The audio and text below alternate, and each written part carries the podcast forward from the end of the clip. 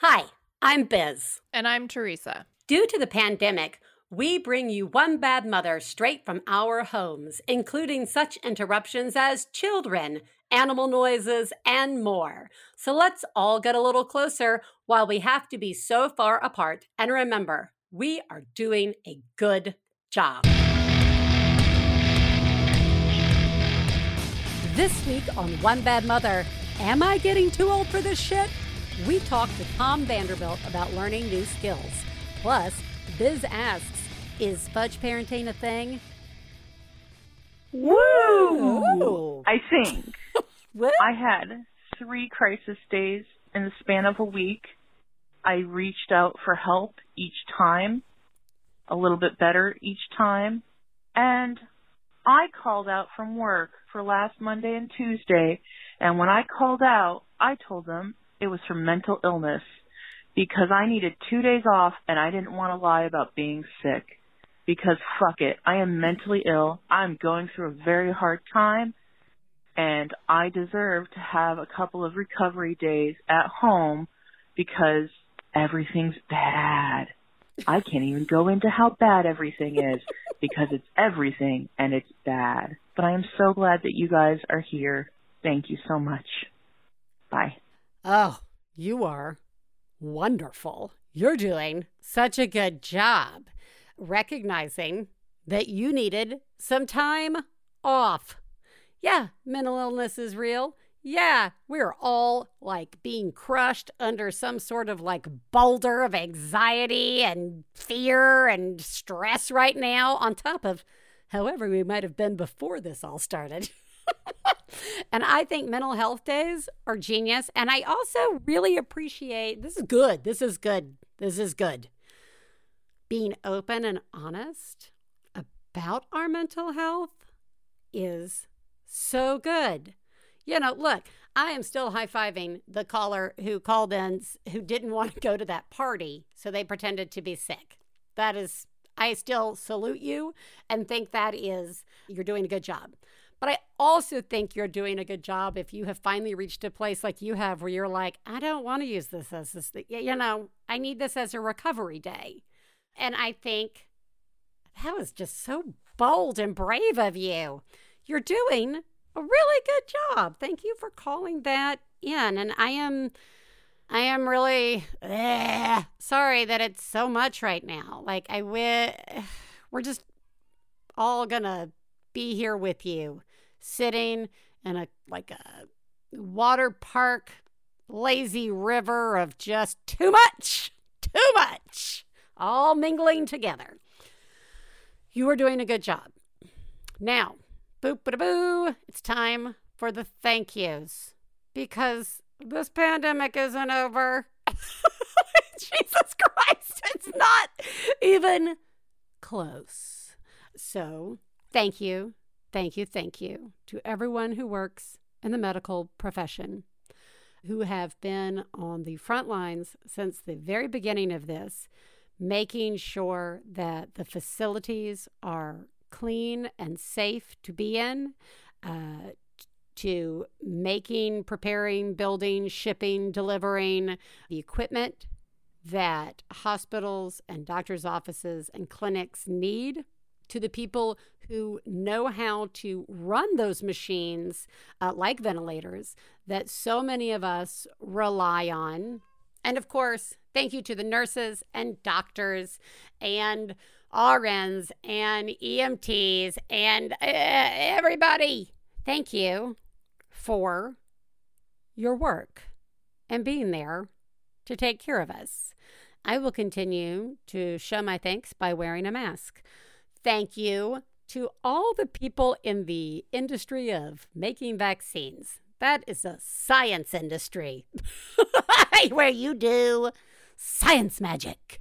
I know very little about the vaccine process. And so I am just in awe of you being able to work so hard and so fast on getting these different vaccines up and running. And thank you to the people administering these vaccines.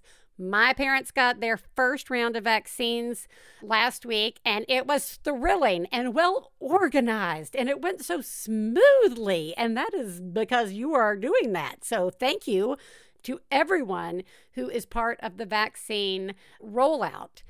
And thank you, as always, to all the essential workers. I really hope we come out of this experience really really and truly recognizing how essential every job is. So, thank you to everyone at the grocery stores and at the drugstores and, you know, staying open so that we can get what we need to stay at home. So, thank you. Thank you. Thank you. Oh, and teachers. Oh, God, I love your teachers. I'm so sorry. I'm so sorry I didn't say that right away. I fucking love you. Thank you. And I am sure I am missing all sorts of people who need to be thanked. So just know that I am thanking and thanking of you. So, yeah. Okay. How am I? Let me check in. Guys, I don't always have a lot to offer, but Theresa was having a very bad week. and you know what? I knew I knew I could offer something. And that something was fudge. I make Theresa fudge every Christmas because she likes the fudge. She doesn't share the fudge either. So when I was sitting there trying to think of how can I help Theresa, what little special treat could I give my friend that I know won't immediately be taken or given out of complete exhaustion to her family. I want to give her something that makes her feel like a self fudge. So I made a whole thing of fudge that I usually split up and give out to lots of people. So Theresa got a heavy brick of fudge. Oh my God. It was so much fudge. And I dropped it off at her house, and she has been eating the fudge and not sharing it. And I'm very pleased to know that she is not sharing it. And it was just so much fun. It was like the fates had aligned for me to make the fudge. You can't make fudge in the rain. You can't make fudge when it's too hot. And there was just this weird one day here in Pasadena where it wasn't raining because we're having a little rain right now, but it wasn't raining. It was sunny, it was cool and crisp. And this may be the best fudge I've ever made. And many people have been asking for my recipe. And do you want to know what that secret family recipe is? Well, you go to the store and you go find the marshmallow fluff. and on the back of that jar, it says fantasy fudge. That's what I do. No nuts. I don't do the nuts. Sometimes I totally forget vanilla, and that's fine too. But it's three cups of sugar. So that's, right. yeah. Gabe just made a face like, eh. yeah, yeah. You can't eat a lot of the fudge. You have to have just a little piece of the fudge. It was a joy to make this for Theresa, and it is a joy to make. Fudge is not something I want to make every day. What I would like to figure out how to make are some good old fashioned Southern pralines, which involves caramelizing things. And I have yet to succeed at that, mainly because I haven't actually tried how to learn to do it, which I think ties in nicely to what we're going to talk about today with our guest, Tom Vanderbilt, the joy and transformative power of lifelong learning. Please take a moment to remember if you're friends of the hosts of One Bad Mother, you should assume that when we talk about other moms, we're talking about you. If you are married to the host of One Bad Mother, we definitely are talking about you. Nothing we say constitutes professional parenting advice. Biz and Theresa's children are brilliant, lovely, and exceedingly extraordinary. Nothing said on this podcast about them implies otherwise. This week, we are speaking with Tom Vanderbilt, who is a contributing editor at Outside Magazine and writes for many publications, including Wired and the Wall Street Journal magazine. He is the author of Traffic Why We Drive the Way We Do. You may also like Taste in an Age of Endless Choice and Beginners The Joy and Transformative Power of Lifelong Learning, all published by Knopf. He lives in Madison, New Jersey with his wife, the writer Jancee Dunn, and his daughter. Welcome, Tom. Hey, thank you. Great to be here. it's nice to have you here. I usually start right away with who lives in your house, but now I have to ask do you have an affection for titles like one word titles with substantial taglines? as you were as you were reading those off, I myself was suddenly realizing I, I mean I like I like to think they have a certain poetic cadence Yes. to them, but I might I might be humor I might be, you know they may not. I don't know. Yeah. So Well, I just I was just like, wow, look at that. Boing, boing, boing. these are all carefully, you know, focused groups. Yes. And you know, I, I yeah, yeah. So well, then let's transition gracefully into who lives in your house. Well, you did mention I think, but we were talking about it. but- I'm sorry. Well, okay, yeah, I'm sorry. Um But they could have changed up since that bio. You never know. exactly. Things are crazy right now.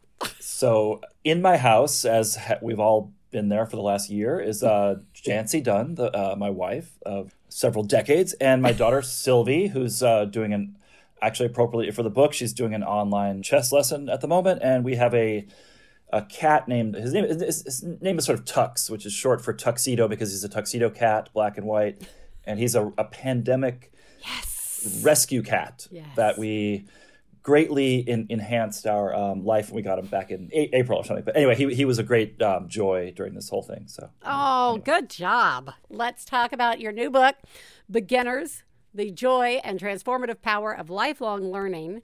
It it sort of talks about the benefits of learning new skills and but not to the point of like becoming experts. Like this isn't a book where it's like, guess what?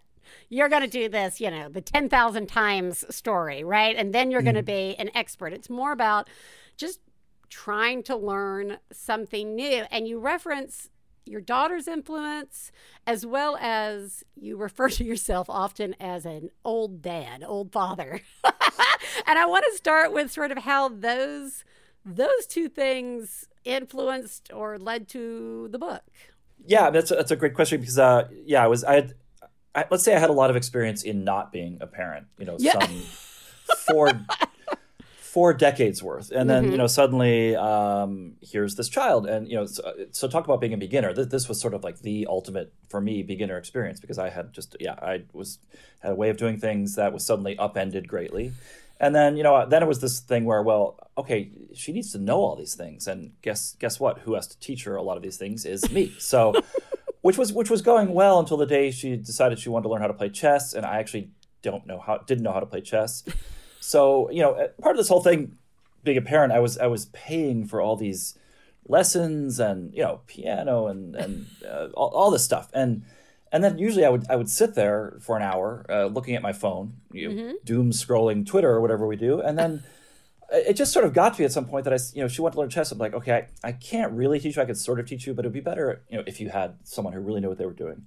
But then when the guy came over, Simon, I, I said, you know, enough enough of this. Uh, Why don't I join in and we'll learn the same thing at the same time see how that goes. And you know, she was she was four. She hadn't yet, you know, she no, no uh, preteen rebellion or anything. So I, I I liked it. You know, I, I was I was sort of like, wow, okay. I, I just sort of felt my my my head expand. My my my my sense of self was like had slightly grown a little bit because you know. Here I was suddenly a chess player, where a week yeah. ago I wasn't. So, so that I, with that experience in mind, I just suddenly thought like, wow, what what's the last new thing I really ner- learned how to do? And I, I kind of had a moment of crisis and thought, well, if I can, um, I could just convince my publisher to send me on this year long, which Yeah. turned out to be really like three years odyssey of learning all these things. Yeah, so that, that's the, that's the story. And so you said, yeah, you asked about old dad, and there, so that was part of it was that experience of like having all this experience of not being a dad. But then there was this thing, you know, okay, she's going to be, you know, challenging me for a while here. So I, I just had the sudden, sudden inner, inner alarm clock going off of like, okay, you're hitting, going to hit 50 very soon. You know, what, what are you going to, what are you going to do with that? What are you gonna do? Um, yeah. Yeah. So, you know, in some ways I was trying, you know, there, there's part of a, a lo- the long game here is that I was thinking, you know, way down the road, like to be in the best shape as I could, not, not just, not physically really, but, you know, cognitively and all Yeah. that stuff. So, I, I just had the sense I suddenly didn't want to be like a frozen person at age 50 who had who was kind of resting on his whatever scant laurels I had, yeah. and you know, um, so that so that's I'm sorry, a long-winded answer, but that's kind no. of what, what prompted it. So. No, actually, it's a great answer, and it it because I do. I am also an older parent. what do they call it? Geriatric parent, and so I'm with you, but there's also that balance of Jesus Christ, I'm tired as well, right? some, some not so great benefits about doing it later in life, but I too often think about the cognitive skills. I think so many of us are also part of what they call the sandwich generation, where, you know, we are between children and our own parents who are, you know, heading on in years. Mm-hmm. And you mm-hmm. do, I, I will readily admit, I watch friends' parents and my parents, and I think, how can I get on this so that I'm, you know, like that person in that TV show who's like, so I want to be like Betty White, dude. I want to be sharp as a tack, you know, until I'm out the door. So they say learning new skills really helps with that. So I, how did you pick what you were going to tackle. When it comes to this did you pick it? Did your publisher say like oh no you're gonna go learn how to be x y or z right? Like how did you right, pick no. yeah no I, I, did have a free hand and and uh, as, as i once did in a previous book i went onto the website ask metafilter which is just a great you know place to ask people questions and i said I said something like, "Hey, you know, what's what new skills should this old dog learn?" And then you know, I got all these interesting things back. A lot, a lot of it was coding, which mm. I, I feel like I should know coding, but it, it, to be honest, and I was interested in computers when I was younger, but to be honest, it just didn't. I, I was I was already spending enough time in front of my yeah. laptop. I, I just didn't want more, so it was a little, and, and it seemed kind of like job related, and I, I, was looking for something apart from that. So then um, there were some good suggestions there, very interesting ones, but I eventually went with just a, a short list of things really that at some point in my life I had probably expressed some desire to want to do, but had never actually gotten around to doing, or maybe had even done a little bit when I was yeah. much much younger, and then had been sort of steered away from those things, or or they had just fallen off in the way they do because you know we don't teach drawing. You know, yeah. Uh, some people argue we should teach drawing the way we teach reading, but that, that's a whole other argument. So, so I, so the, the so these things were um, were uh, singing surfing. Uh, yeah. I grew up in the Midwest. I grew up in the Midwest, so surfing was like this, you know, oh. impossible exotic thing. There was um, drawing, which yeah. is, you know, uh, something I think, you know, I mentioned in the book that it's one of the most searched Google terms is how to draw. There, you know, hmm. there's sort of like how to boil water, or something, you know, there's something like that. There's a list of like the top ten, and drawing is how to tie a tie, but how to draw. And then uh, I wanted to wanted to make something. Just going kind of back to the thought of being at the computer all the time. I'm, I'm just not that great with my hands, and I felt this this lack, you know, kind of this. Uh, so anyway, I had lost two wedding rings while surfing, while trying to learn to surf. needed needed needed a wedding ring, and I thought just by chance, um, our one of our neighbors was was a, a, master jeweler, and I sort of just got this weird idea in my head. Maybe he could help me make this ring. So, and then the last thing was not quite the last thing. The last like official thing was yeah. juggling, which yeah, jug- juggling's you know it's just a pure motor skill. It's a great party trick, and it's not that I had this lifelong fascination. But I, I, think once at some carnival or something, I tried yeah. to do it and I couldn't do it, and I was it was just like annoyed by that. So, but it's just a great way to think about learning. It's a little like like motor skills seminar in a in a box or something. Well, that's that what sense. that's what's so great about the different things you chose is that they require different methods of learning, right? Like they're not juggling is is not the same as drawing or not the same as surfing. And and yet they share some things in common in general uh, just the kind of mechanics of learning. So i guess you're going through this process of these different skills that you're you're trying to tackle. They're all very different.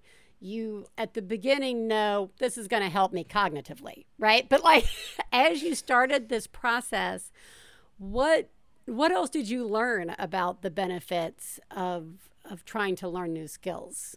Were you surprised by anything, or were you like, oh?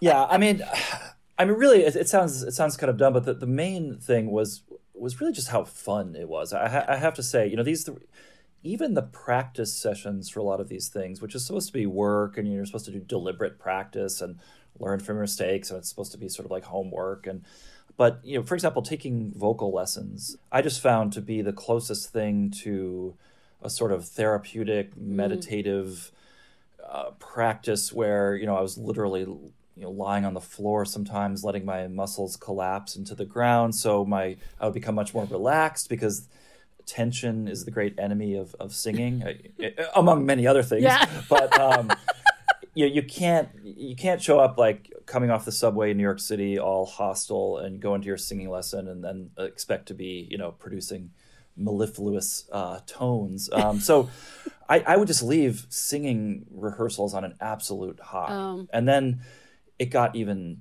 the payoff was even bigger when I decided to okay let's not just sing to this nice teacher in her privacy of her home every week. Let's take this out to the real world. I never thought about, you know, like going to the subway and busking or anything like that. But I thought, like, what? How can I find a safe, a relatively safe environment yet still challenging? And that was to join a choir. And this is just to preface this. You know, I, this is not something anyone I've ever known in my 50 years of life has ever heard me express a desire to join a choir. Like I was not like longing after choirs. Uh, it just kind of came out of the sort of came out of the blue, and I joined this choir. And so, suddenly, singing with people was just Yeah. this yeah, just this transcendent, you know, thing that had not been there for me and was suddenly there, and that just you know amped everything up like times twenty. So, I mean that that was just one of the initial things, and it kind of just kicking myself. Why did I, uh, you know, wait so long for all this stuff? And it's it's not like I wasn't doing anything, but I'd kind of gotten locked into like. Uh, just in the book, I sort of mentioned how I'd gotten into cycling, which I, I love cycling, but it sort of dominated. You know, every weekend, I was just cycling for like 15 hours or whatever. And it was just kind of a little bit narrow and becoming a bit too much like a job. Yeah and and then yes. No, I I was just on but i think uh, yeah. No, I think it's actually really interesting. It is almost it's almost the norm for us as a people to uh, settle to like get stagnant, to get into ruts and to not I'm not I'm not sure outside of like maybe one or two kids books or kids TV shows uh, are we ever encouraged to go try as many things as we possibly can right like and to learn new skills and learning can be very sort of restrictive sometimes when we're growing up and it actually makes a lot of sense that we wind up suddenly 50 and why did I why have I never been in a choir before? And that right? And I also this is sort of where I wanted to kind of eventually get to and that is once you have like kids in your house,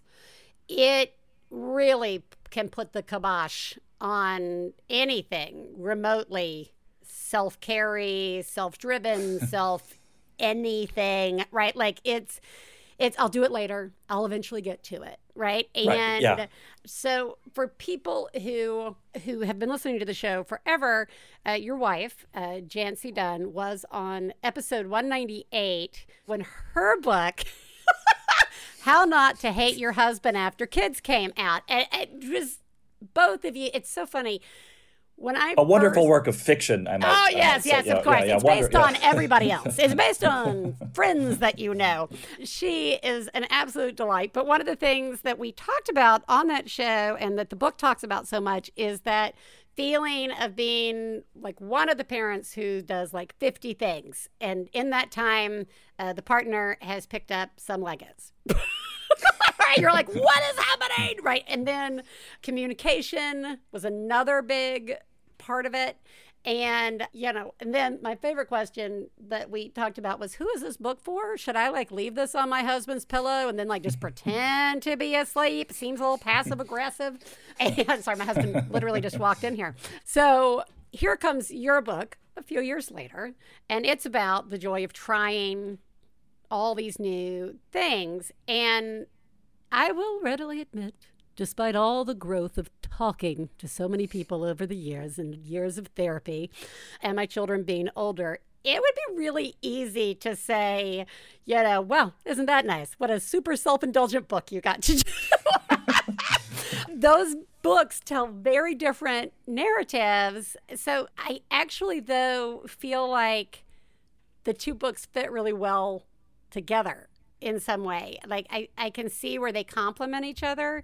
To do the sort of, you know, journey that you were taking on, even just one skill, can be really hard to find time to do when you're balancing you know family yeah no I, I, do think they complement each other and there, there was sort of a, a, natural progression here which is that you know I, one of the themes of, of Jancee's book is that is that time yeah. is divided very differently in families and it's often often the even when both parents are fully employed it's it's yeah. the wife you know picking up more of the slack around the house and, and doing uh, on on on whole much more work so you know as sort of an outgrowth of that and a response to that, I was trying to, you know, definitely find ways I could, you know, just pick up more of that slack. And, you know, and this even gets into its own little thorny thing, which is where often the dad becomes kind of, you know, like let's call call him the minister of fun or something, you know, where he's Yeah.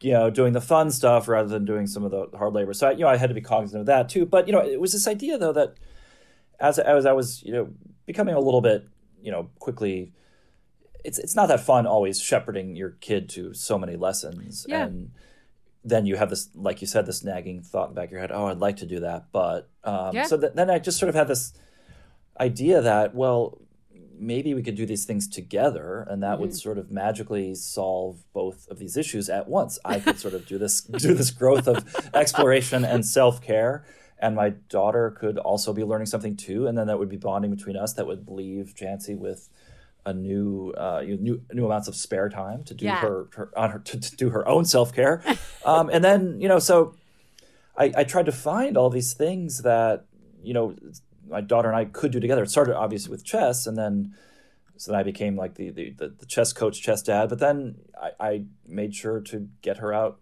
surfing, which you know I think had its own benefits for her apart from my own selfish you know reasons. Yeah. Uh, you know just starting anything that young as someone who's oh, yeah. started way too late i think it's great. And it's just it's in one of those sports that there's a, it, it's changing quite a bit lately but there's a little bit less uh, you know female participation than male oh yeah. no anyway. no let's just say it. She's a badass. So, you're signing her um, up for badass lessons. It's okay. Well and, this, and this is you know and what, what happens you know I, I tried to look into this. I was like this is a great idea. You know, adults learning the same thing at the same time with their kids. What we, like this should be a thing. And so I went online to look. Yeah. And I, I, just, I'm sure, I'm sure people are out there doing it, but I couldn't find that many people talking about it, much, much research about it at all. And I just, I just kept finding advice about how to be a better teacher, yeah. how, how to, how to encourage your child to learn, not to actually. And, and the only reason I bring this up is I, I really think there are these benefits to doing that, not just on familial bonding, but having your child see you struggle to learn to do something when you're usually this, you know, unimpeachable voice of authority. It, you know, there's some interesting research that, you know, sort of hints that if they see you struggle, well, they're going to try harder themselves. They'll get less discouraged when they have when they have trouble. Yeah. You know, it's not to say I've, I've glommed onto everything that my daughter's doing. Uh, yeah, try to give her some autonomy. and there's there's a lot of there's a lot of minefields you walk into here, right? And there's the whole idea of like, well, I didn't surf when I was a kid, so I'm going to have my kid be a great yeah. surfer and, and vicariously live. living yeah, yeah. through your child, right?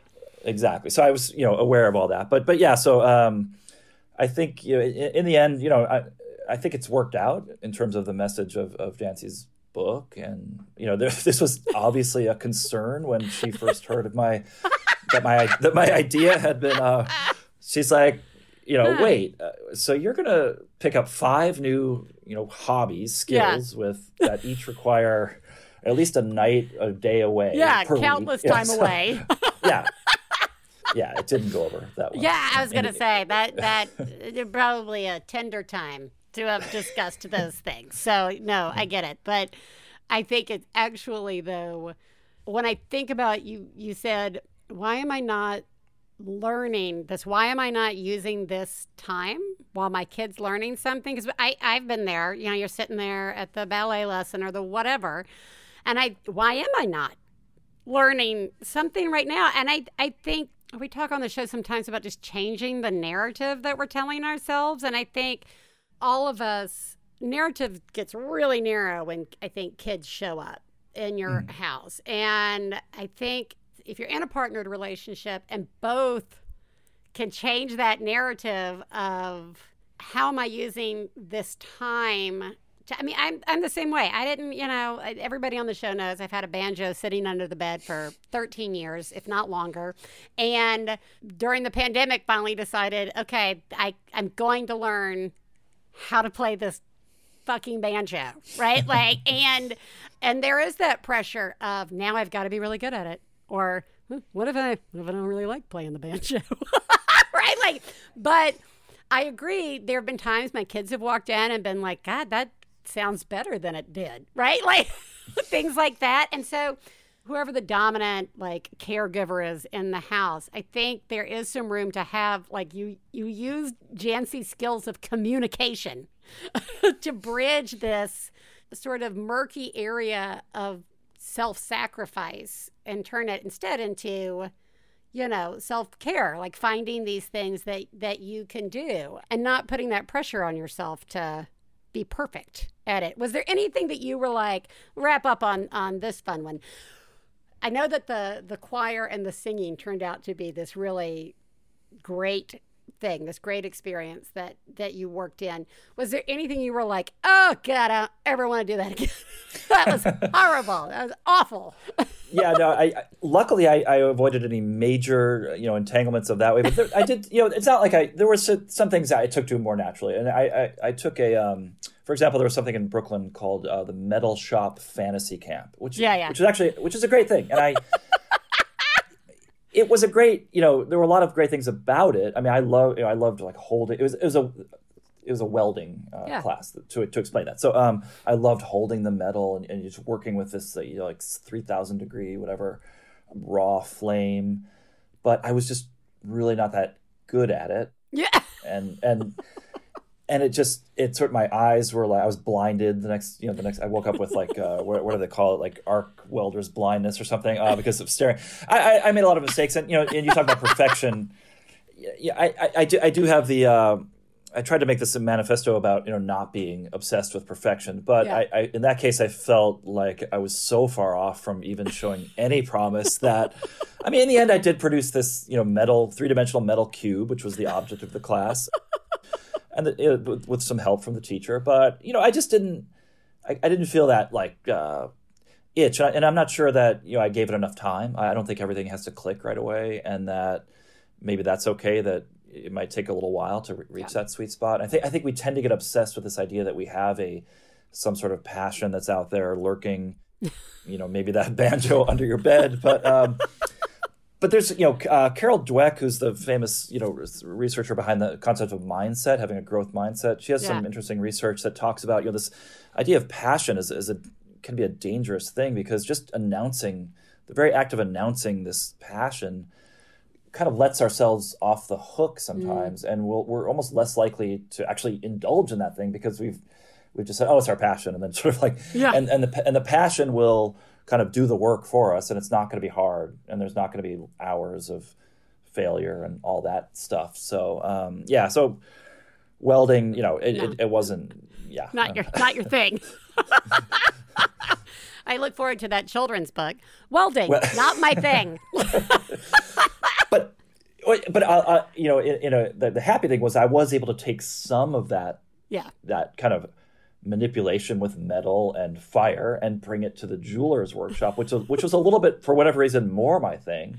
So I don't, it sort of worked out in the end, but and I, I think with more time. But yeah, so I I don't think that it, it's okay to you know don't think that you have to start something and that you need to give five years to it. You if it's if it, if it doesn't work out, it doesn't work out. Like life yeah, is but short. I, it's just the learning, the act of trying to actively learn something is the the challenge. Yeah, I mean, I think yeah. parents probably send kids you know to classes all the time that, that last exactly one class and they decide yeah. oh that, that was that yeah. I, I don't like I don't like ice skating or whatever.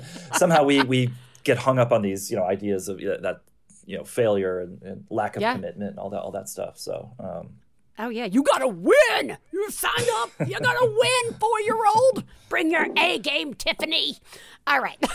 well, Tom, thank you very much for coming on the show and talking to us about this, as well as for writing the book. I'm glad it didn't destroy your marriage. That's always that's I always I think that's always a positive outcome for all people. when it comes to their work. And we will make sure that we link everybody up to where they can get the book and find out more about it. And I, I really do appreciate it. It's it sort of takes the pressure off the fun of learning. So I, you know, it's fun. Thank you. And you're making me think of an alternate title, which would have been "How Not to Destroy Your Yeah, Marriage How after, Not to after Destroy- hobbies." That's right, after hobbies. A follow-up. All right. Well, Okay. I hope you have a wonderful rest of your week and thank you very, very much. Thanks so much. My pleasure.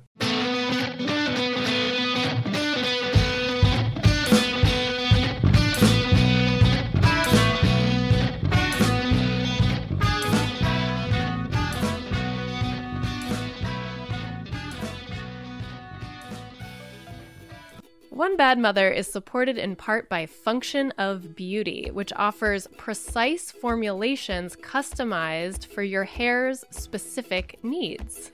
How do I know what my hair needs? Well, I took a quiz. and it was a very quick, easy, but well questioned quiz. So mm-hmm. that when I was done, my hair type, my hair goals, the color, which has been slowly fading since the pandemic started, mm-hmm. as well as fragrance preferences, were all considered when it came to putting together a shampoo and conditioner formula just for me. And I'm always on the lookout for products that are vegan and cruelty free. So, guys, never buy off the shelf just to be disappointed ever again. Go to functionofbeauty.com slash badmother to take your quiz and save 20% off your first order. That applies to their full range of customized hair, skin, and body products. Go to functionofbeauty.com slash badmother to let them know you heard about it from our show and to get 20% off your order. That's functionofbeauty.com slash badmother. Hey, you know what it's time for? This week's Genius and Fails. This is the part of the show where we share our genius moment of the week, as well as our failures, and feel better about ourselves by hearing yours. You can share some of your own by calling 206 350 9485. That's 206 350 9485. Genius fail time, Theresa Thorne. This is your life. Prepare to be judged. I feel like I need to put a little extra in every week because we only have this special time together. I But know. that- we have to make it good. Yeah, it's good. Yeah. Real content. Yeah. So that may have been too much. So, genius me. Wow. Oh my god. Oh my God. I saw what you did. Oh my God. I'm paying attention. Wow. You, Mom, are a genius. Oh my God, that's fucking genius. Okay. It was definitely too much Yeah. considering the low bar of my genius moment, which is that I managed to buy more contact lenses for myself. Wow. And today was the first day that I was wearing them again after like weeks of just not having them and just having my glasses. And, you know, for all those of us who wear glasses sometimes or all the time during a pandemic, the mask glasses combination is really complicated. It it's a whole thing. It's, there's a lot going on. And it's fine. You still do it. You do what Yeah. you got to do but there's a lot of fixing and maneuvering and fogging and defogging and adjusting. At least Yes. that's been my experience. oh, it's my experience. okay. Yeah. So, and I tend to be a contacts person anyway, generally speaking. Mm-hmm. So I ran out. And having them back in my life today, Mm. like I felt amazing. Like I noticed there was at one point this morning where I was like, why do I feel so good right now? And I was like, oh yeah, because I don't have glasses on my face and I can see. It's great. So I think this shows that you recognize that you were a self Yes. in its most basic form.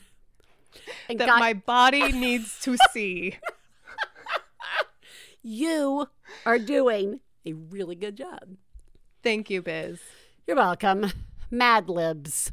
Every morning we do family meeting. Oh, you all know this. Family meeting time. It's family meeting time. Who's got an announcement? This is what we do. And at the end, we play like a family game. This is something that we started at the beginning of the pandemic because it kind of mirrored what they did in school, right? Mm, nice. And so it also helped Stefan and I realize what we were doing during the day? day. Yeah. Yeah. So the games have been very uh, varied over this time. But Stefan, out of the blue, has pulled out Mad Libs. We've been holding on to this book of Mad Libs since the last time Kat went to summer camp, never really using them. And we're just like, these are the best. Why doesn't why are, aren't we yeah. using Mad Libs? Yeah. So this has become the family meeting game, and it's timed out perfect because Ellis is learning about nouns and Yeah. verbs, and now is ahead of the game, knowing what an adjective is. Also, Kat has really, really caught up with where they should be on nouns and pronouns Mm-hmm. It's and a good na- reminder. yeah, good nouns and Yeah. verbs and, and adjectives. But I think the real joy here is I've really gotten to just really be myself. You know, I think Stefan and I have reserved who we really are as people since we've had children on some level. I know Theresa's looking like you have. And I'm like, yeah, we hold a lot back because we, you know, we're trying to be sensitive and they're young. But that has gone out the window with Mad Libs. And I have really shown why Mad Libs is fun. You need a noun boobs. Okay? It's always boobs or boobies. That's really a plural noun. no, but okay. boob. I'm sorry, boob. Plural would be boobies, butts. Mhm. When somebody wants a like a gas or a liquid, Mhm. I'm just going to let you guys go there. And then it makes Kat cringe and crawl Yeah. like in the most teenagey, tweeny of Yeah. ways, which Yeah. just really makes us want to do it more because I think that's that's this relationship. And like this morning, Stefan uh, was leading the Mad Libs and said, "Okay, you can only answer the Mad Libs with words that start with B." So that poop. We used to be like, I'm like poo poo, poots. I mean, I'm just like, come on, guys. Jiggly, moist, damp. So everybody now know, and it's we all just giggle, and it's really nice. That's so fun. I'm pretty sure they're learning. They're learning something. they they are. Stefan said this is going to be a fail, and I'm like, no, it's not. It's going to make them very popular. I love it. I think it's awesome in a lot of different ways. Oh, good good. job. Thank you. Hi. Okay, I have a genius, and it might be a little dorky, but it's really fun. I got myself some roller skates, and I am currently driving my two-year-old around, so he'll fall asleep in the car, and then we're gonna park in an empty parking lot, and I'm just gonna ride circles around my car like a little shark to protect my young. And it's gonna be fun. I'm gonna play some music and do my own thing as a just a woman with a car with a child inside of it in a random parking lot. You're all doing a great job, and so am I. On roller skates. Don't forget, you're a woman with a car with a child in it in a parking lot in roller skates. Yeah. This sounds perfect. Oh my God, it's such a good idea. And you Yeah. know what I really like about this? Is it has put a spin on the old shark metaphor Yeah. that we use. I like this shark better. This is a happy shark. Yeah.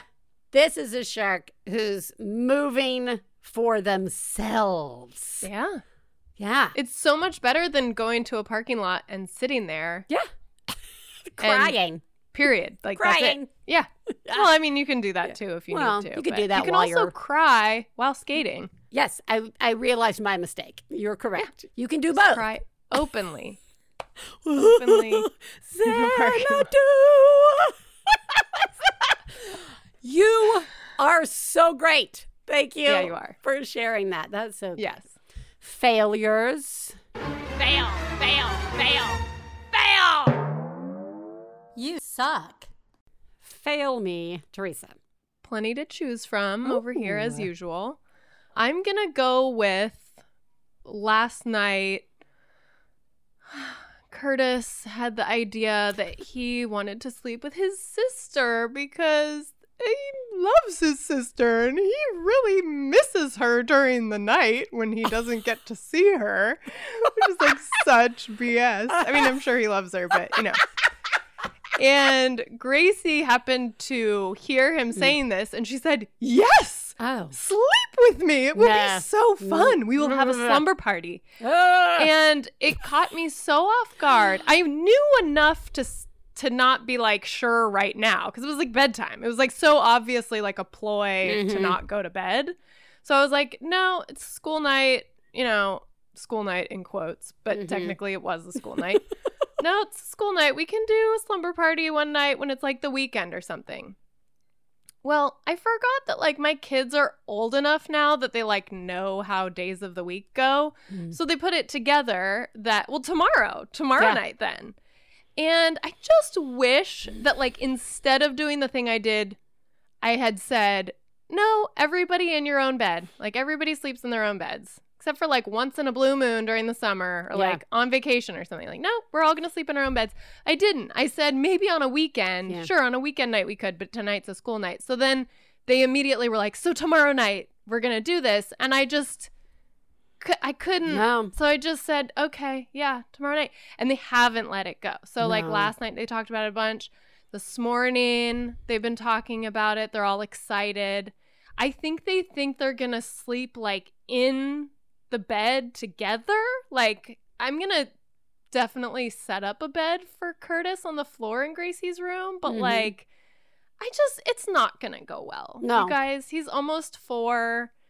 Like Mm-mm. sleeping is still hard at night Mm. for everyone in our house. Like we're just barely getting to a point where people can basically sleep through the night. And I you know, I just did this to myself. I feel I did it to myself. Yeah. I'm sorry. There's a real good chance it's going to go bad. Mhm. You know what stinks is our children getting smarter. And uh, like, ah, like Ellis gets like really frustrated that he can't tell time yet, and I'm like, I Uh-huh. am never gonna teach you, Yeah. ever, like ever. Just try and figure it out. Figure it out when you Yeah. want it bad enough. Yeah. Yeah. You'll learn it. So this, it might be the kind of thing where it totally works out, and you can just like open the door whenever they come out. You just open the door, and you're like, no, no, no, slumber party. You guys all part of the rules that you can make up slumber party rules. It's not like That's they've right. got a book, right? Yeah. Like The rule is I don't I can't You I can't- don't need to hear you. You Yeah. can't ask me for anything. Yeah, you can't. Like you guys are on your own. That can't be good either. So unlikely. No, So no. So, unlikely. But I'm gonna pretend that that's what's gonna happen, Yeah. and that you don't wind up just being like, "I'm coming to your fucking slumber party. Roll over, everybody, go to sleep." Oh my god. That that's actually I wasn't thinking ahead, Mhm. but now that you say it, that's like the inevitable yeah, truth. Yeah, I know. Yeah. I only know that from experience. So Yeah. I am. Okay. Great. You could just set up a movie and walk away. Well, it's also movie night. So we're supposed Oh. to do movie night. This could work out then- so well. I actually think this is going to be something. Okay. I'll report back. Okay. So we have not taken, we have three cats, one of them being Onion, old, always had a sensitive stomach. And before the in the times before the COVID, he was on these like steroids to help with his stomach because he either has cancer or irritable bowel syndrome. He too old for us to try and investigate that. And the steroids Right. were working well. And it was time to go back for a checkup and to get a new prescription. And we had not gone since the pandemic. And I called our vet, and our vet has always had an unusual process of appointments. You just show up and wait. Mhm. There's no Right. scheduled appointments. Yeah. You show up and you wait. It's usually not that big of a deal.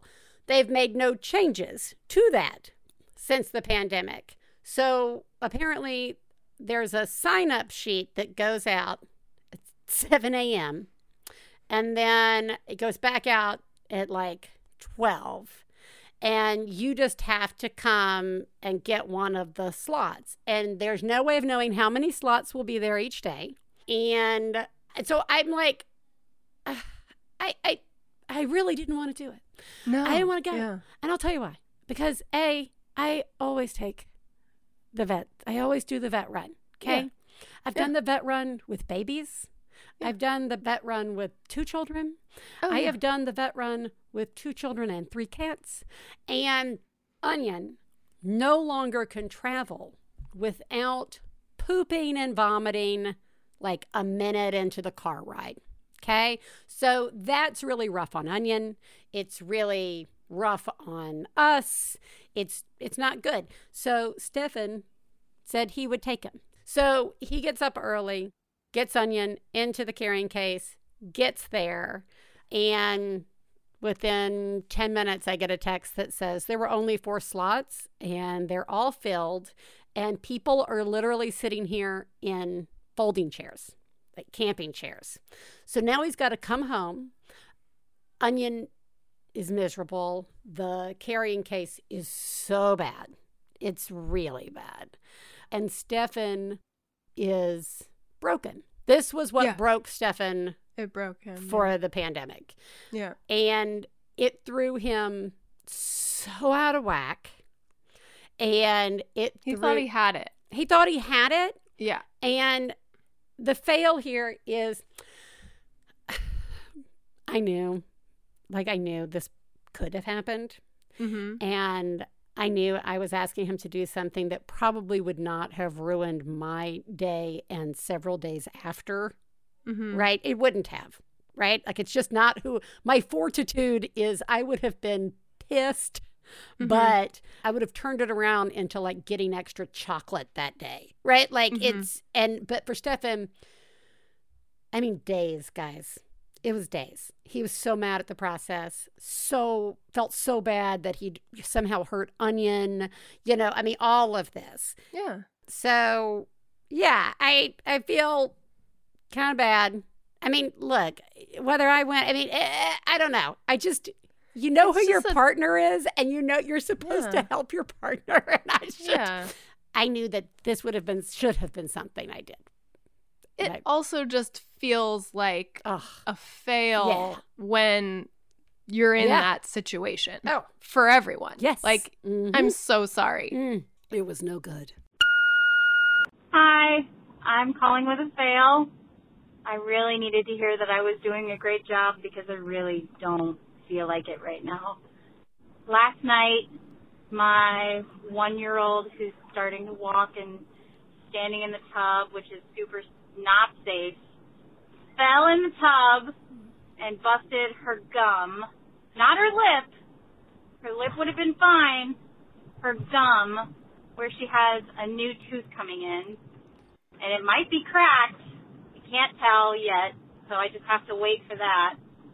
And then this morning, I went to go pick up my one year old, and I had to walk past my almost three year old, and I fucking stepped on my three, almost three year old's finger. And I'm pretty sure I broke my daughter's pinky. I suck. I feel terrible. I just this is normal, right? I suck.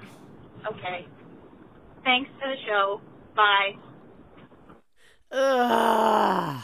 You know, no one likes to play fail calls like this. But here's the thing it is normal. You know, like we go back to the very beginning. I remember Ellis's arm, like I'm trying to get out of the car and I'm holding him, and then the Mhm. door slams Yeah. and slams on Yeah. his arm, and I felt like, like, Yeah. yeah. I think about the woman with the, With the baby, the baby carrier and the baby falling thing- off the bench. Yeah. Yeah. Yeah. Yeah. And like Babies Yeah. are rolling off of beds and rolling off of changing tables. And no, no, I'm not like, let's have a big rolling off of the changing No, table it's party. horrible. It's horrible. Every single one of them are- is are horrible. scary.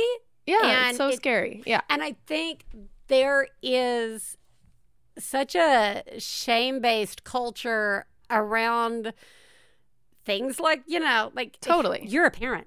You should never have that. You're a monster. Yeah. Every minute of your child's life Yeah. supposed to be perfect, and every minute of your life as a parent and your intuition like you should just feel Yeah. like how to care for your child and prevent all injuries Oh, I know. There was like one time I turned around and didn't realize that Kat was behind me and bumped into her and she fell right in the trash can. Guys, this was like a year ago. Yeah. Okay. This wasn't even Yeah. like a baby. Right. Yeah. And I'm just like, and she Yes. laughed. Thank God they get older and they laugh at you. But yeah you're already going to feel like shit when this happens. yeah Don't add to that the feeling that it somehow takes away that you're a good parent or that anybody else thinks you're doing a shitty job. Everybody has inadvertently or accidentally. well i mean fingers get stepped on Yeah. that happens and when toddlers are taking bath like learning to take baths Mhm. sometimes they stand up in the tub and sometimes they fall and Yep. i mean you can be as careful as you can possibly be and you are and still you can't always break a fall like you Right. can't always even if you're right there you can't always stop your kid from getting hurt it, they just do get hurt it's really really hard Yeah. It really is hard. I fucking hate it. I Yeah. hate it. I hate it. Yeah. your kids will be okay you're doing a really good job Yeah, you are. You are the greatest mom I've ever known. I love you, I love When I have a problem, I call you on the phone. I love you, I love you. One Bad Mother is supported in part by Grove Collaborative, which delivers healthy home, beauty, and personal care products directly to you. I have spoken about Grove before. I am really trying to make an effort to buy products for my home, especially when it comes to cleaning that are environmentally safe as well as don't stink. I mean, like literally, it was the kind of thing where I was thinking if I just take this bottle of detergent and pour it right down the drain, is it gonna kill a fish? And I mean it. I like Yeah. overthink this stuff. Making the switch to natural products has really never been easier. For a limited time, when One Bad Mother listeners go to grove.co slash badmother, you will get to choose a free gift with your first order of $30 or more. But you have to use our special code. Go to grove.co slash badmother to get your exclusive offer. That's grove.co slash badmother.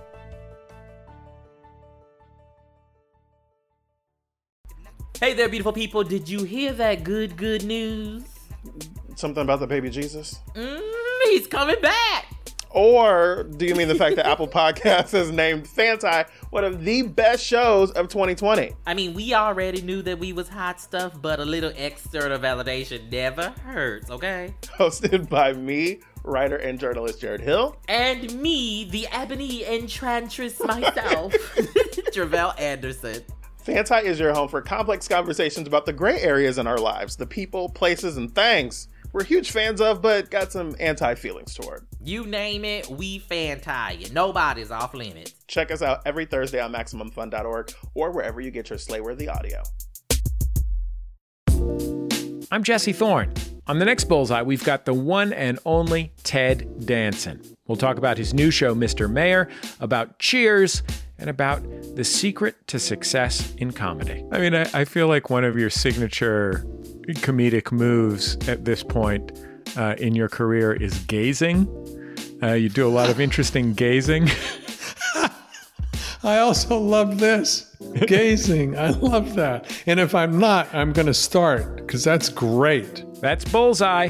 Find it on MaximumFun.org, NPR.org, and wherever you get podcasts. Well, it's that time again, friends. Time to settle in, remind yourself that you are not alone and that you are doing a good job, and maybe just to brush Theresa's hair. Let's softly I brush your hair, Theresa. In my mind. Let's listen to a mom have a breakdown. Hi, one bad mother. I am. This is a rant. I am on my way to get late night fast food because I need to eat my feelings because I spent another day, another of many, many, many days in the last 10 years single parenting my four children because my husband is too depressed to be with us. And we are all home all the time, just like everybody else. And it's so much. And my kids all have anxiety or ADHD or sensory processing disorder or all of it. And it's just so much. And I have everybody's feelings all the time. And we're talking about possible hospitalization for my husband and I just I want to go to the hospital. I want to be the one who goes and sits in the bed and watches TV and gets food and just sleeps for like a week. And then maybe I could come and handle this. It's just been so much for so long. And I'm doing the best that I can. But it's more than I can do. Thanks for the hotline. First of all, you are doing a really amazing job. You are not alone. You know, the weird thing about doing a show like this is sometimes focusing on the things that aren't harsh reminders of where we are right now. You know what I mean? Like, oh, we talk about, you know, fails and, and try and keep some sense of normalcy, but it's not normal. And a lot of us are at home all the time with mental illness. And when you said, I just want to be the one who gets to go, ooh, I felt that. I felt that hard. I did too. I know Theresa did. I know I'm Theresa too, and I did too. I know Theresa. But Theresa's eyes were like, yes. And this, it's Theresa and I were just kind of talking about this the other day, and that is having to be in crisis mode all the time. You're supposed to be in crisis mode for like a short period of time. For the length of a crisis, which we think of as being like what? A week, A or, week two, or sometimes two. extending onto a month or two. Maybe. Right? Yeah, we don't think about it as many, many months. Sometimes, if you have kids, a lot of kids with a lot of needs, Yeah. your crisis may be years long. You said you've been Yeah. parenting for about 10 years. So, Yeah. yeah. That's a long time to be in that mode. And I think we can either forget that we're in that mode and think we're now doing things normally. and our body is like, you are so wrong. right? Like, or our mind is like, no, no, no, no, no, no, no, no, no, no, no, Mhm. not happening. And I think the trick, and I, I mean, I don't know, eh, we can maybe all feel differently about this, but I think the trick that crisis mode plays on you is that you can't give yourself that time, right? Like whatever that thing is. Right. Yeah. A- and uh, and this is a really shitty time to have crisis happening in our lives because we can't call on our friends or family or the resources that we might have in a different time to to help. So Mhm. Biz, you said it all. I also just I was thinking about you and all your kids Yeah. and I was just having this moment the other I mean, I'm not in your situation. I just relate to some things that you said and one thing that I was reminded of when I was listening to your call was the other day two of my kids were having really strong reactions to totally different problems and really needing help at the same time. And that happens regularly, you know? And I was just, and it was just me at that moment. And I was just sitting there thinking, like, this is just so like impossible sometimes like i and i wasn't i wasn't like panicking i No. wasn't feeling a lot of stress i was just almost just being an observer of the situation and thinking like this is kind like i can't really help you both at the same time right now so i'm just gonna like sit here with you i guess. Like we do a lot of just like sitting and like breathing and reflecting. Like there's really very little more than that that you can do and even that takes a lot of energy. Like it really does. And i don't blame you for wanting to go lay down and watch tv and be in bed and eat food that gets brought i mean and no like all the sympathy for in the world for your husband too. Depression is real. We're not no. we're not talking about this as like oh that's gonna be a nice relaxing vacation for him. That's Right. a really serious situation that, Yeah. and a scary situation that he's dealing with. It's just that when you're looking at the circumstances and you're thinking about what you want for yourself it's so hard not to make that connection. And Yeah. so painful. You're doing you're doing beyond remarkable actually. This is really difficult what you're having to balance right now.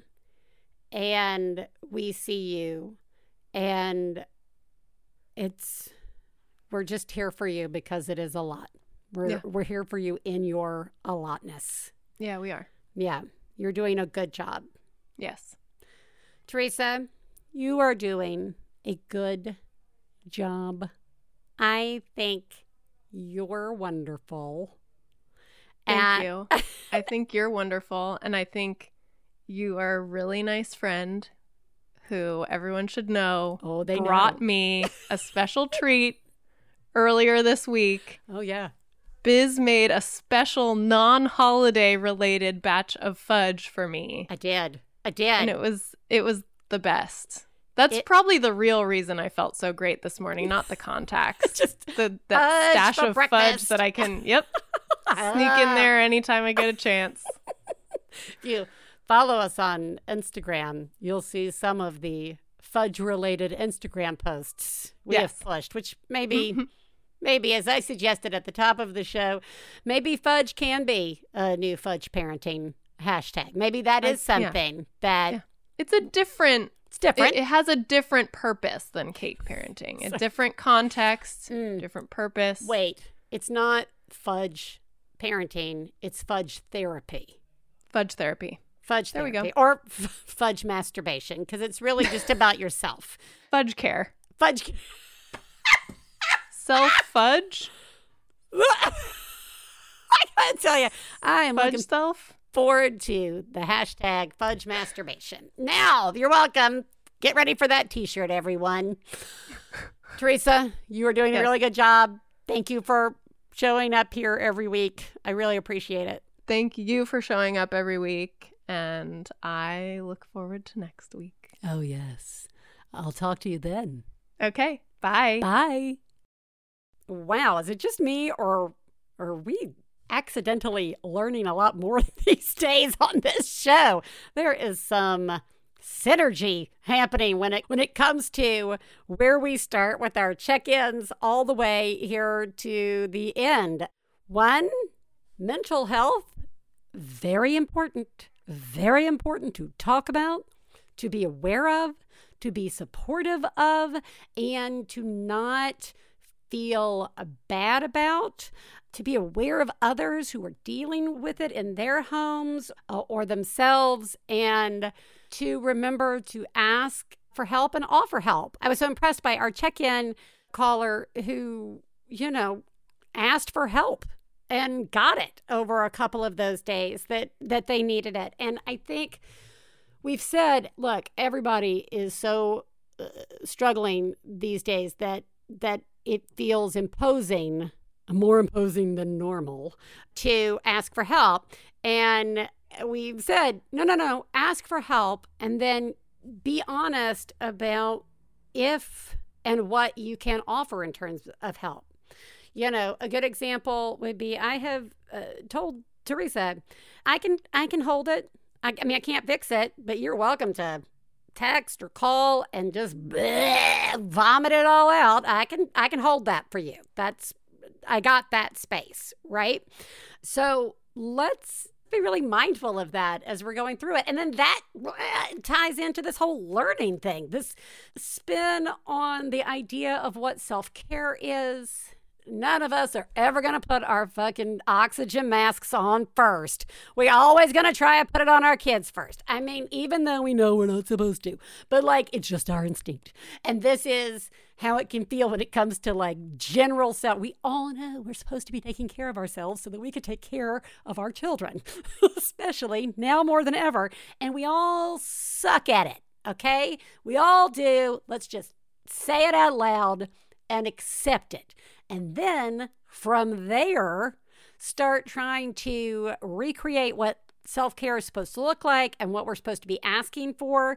And I love this idea of, you know, if you need permission, do it so that your children will learn how to fail from watching you fail. Look at that. Boom. Now you have to try something new. Now you have to do something, right?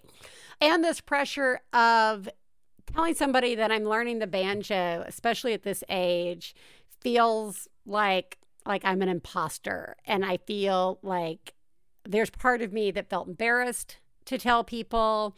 And just like a bunch of just a bunch of garbage baggage that I've been carrying around. And I think whenever we want to try something new or we admit what our self-care is it can feel like like we're revealing something very secret.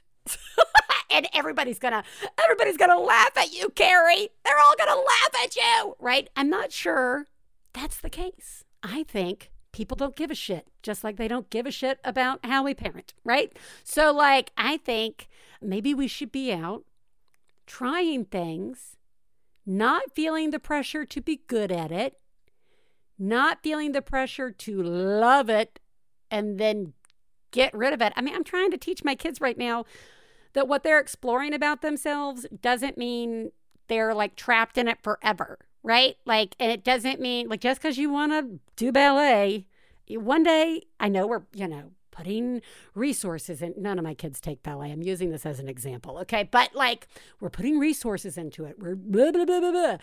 If, if you wake up and decide you don't want to be a ballerina, I'm not going to get mad at you, right? So why would we get mad at ourselves if we try something and it turns out we don't like it?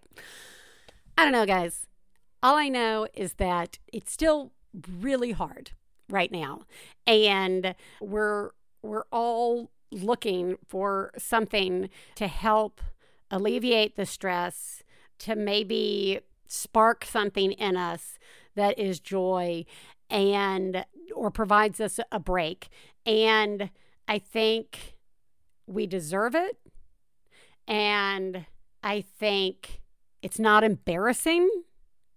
And i think we might actually have some space to try it. And you know i yeah i see you. You deserve it. So here's the thing you're doing a really, really good job trying new things or fucking not trying new things. Okay?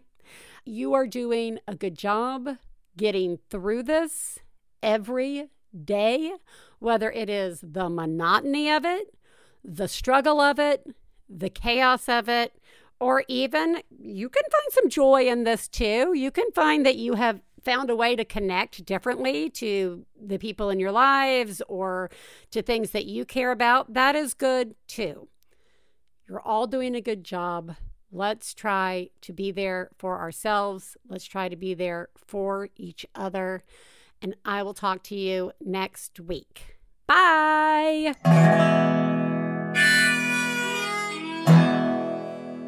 I got to low down mama blues. I got to low down mama blues. Got to low down mama blues. Low down mama blues. Got to low down mama blues. Got to low down mama blues. You know that's right. We'd like to thank Max Fun, our producer, Gabe Mara, our husbands, Stephen Lawrence and Jesse Thorne, our perfect children who provide us with inspiration to say all these horrible things, and of course, you, our listeners. To find out more about the songs you heard on today's podcast and more about the show, please go to MaximumFun.org slash One Bad Mother. For information about live shows, our book, and press, please check out OneBadMotherPodcast.com. One Bad Mother is a member of the Maximum Fun family of podcasts. To support the show, go to MaximumFun.org slash join. Well, daddy and baby fussing fight. Got low down mama blues. Oh, said daddy and baby fussing fight. Got low down mama MaximumFun.org. Comedy and culture. Artist owned, audience supported.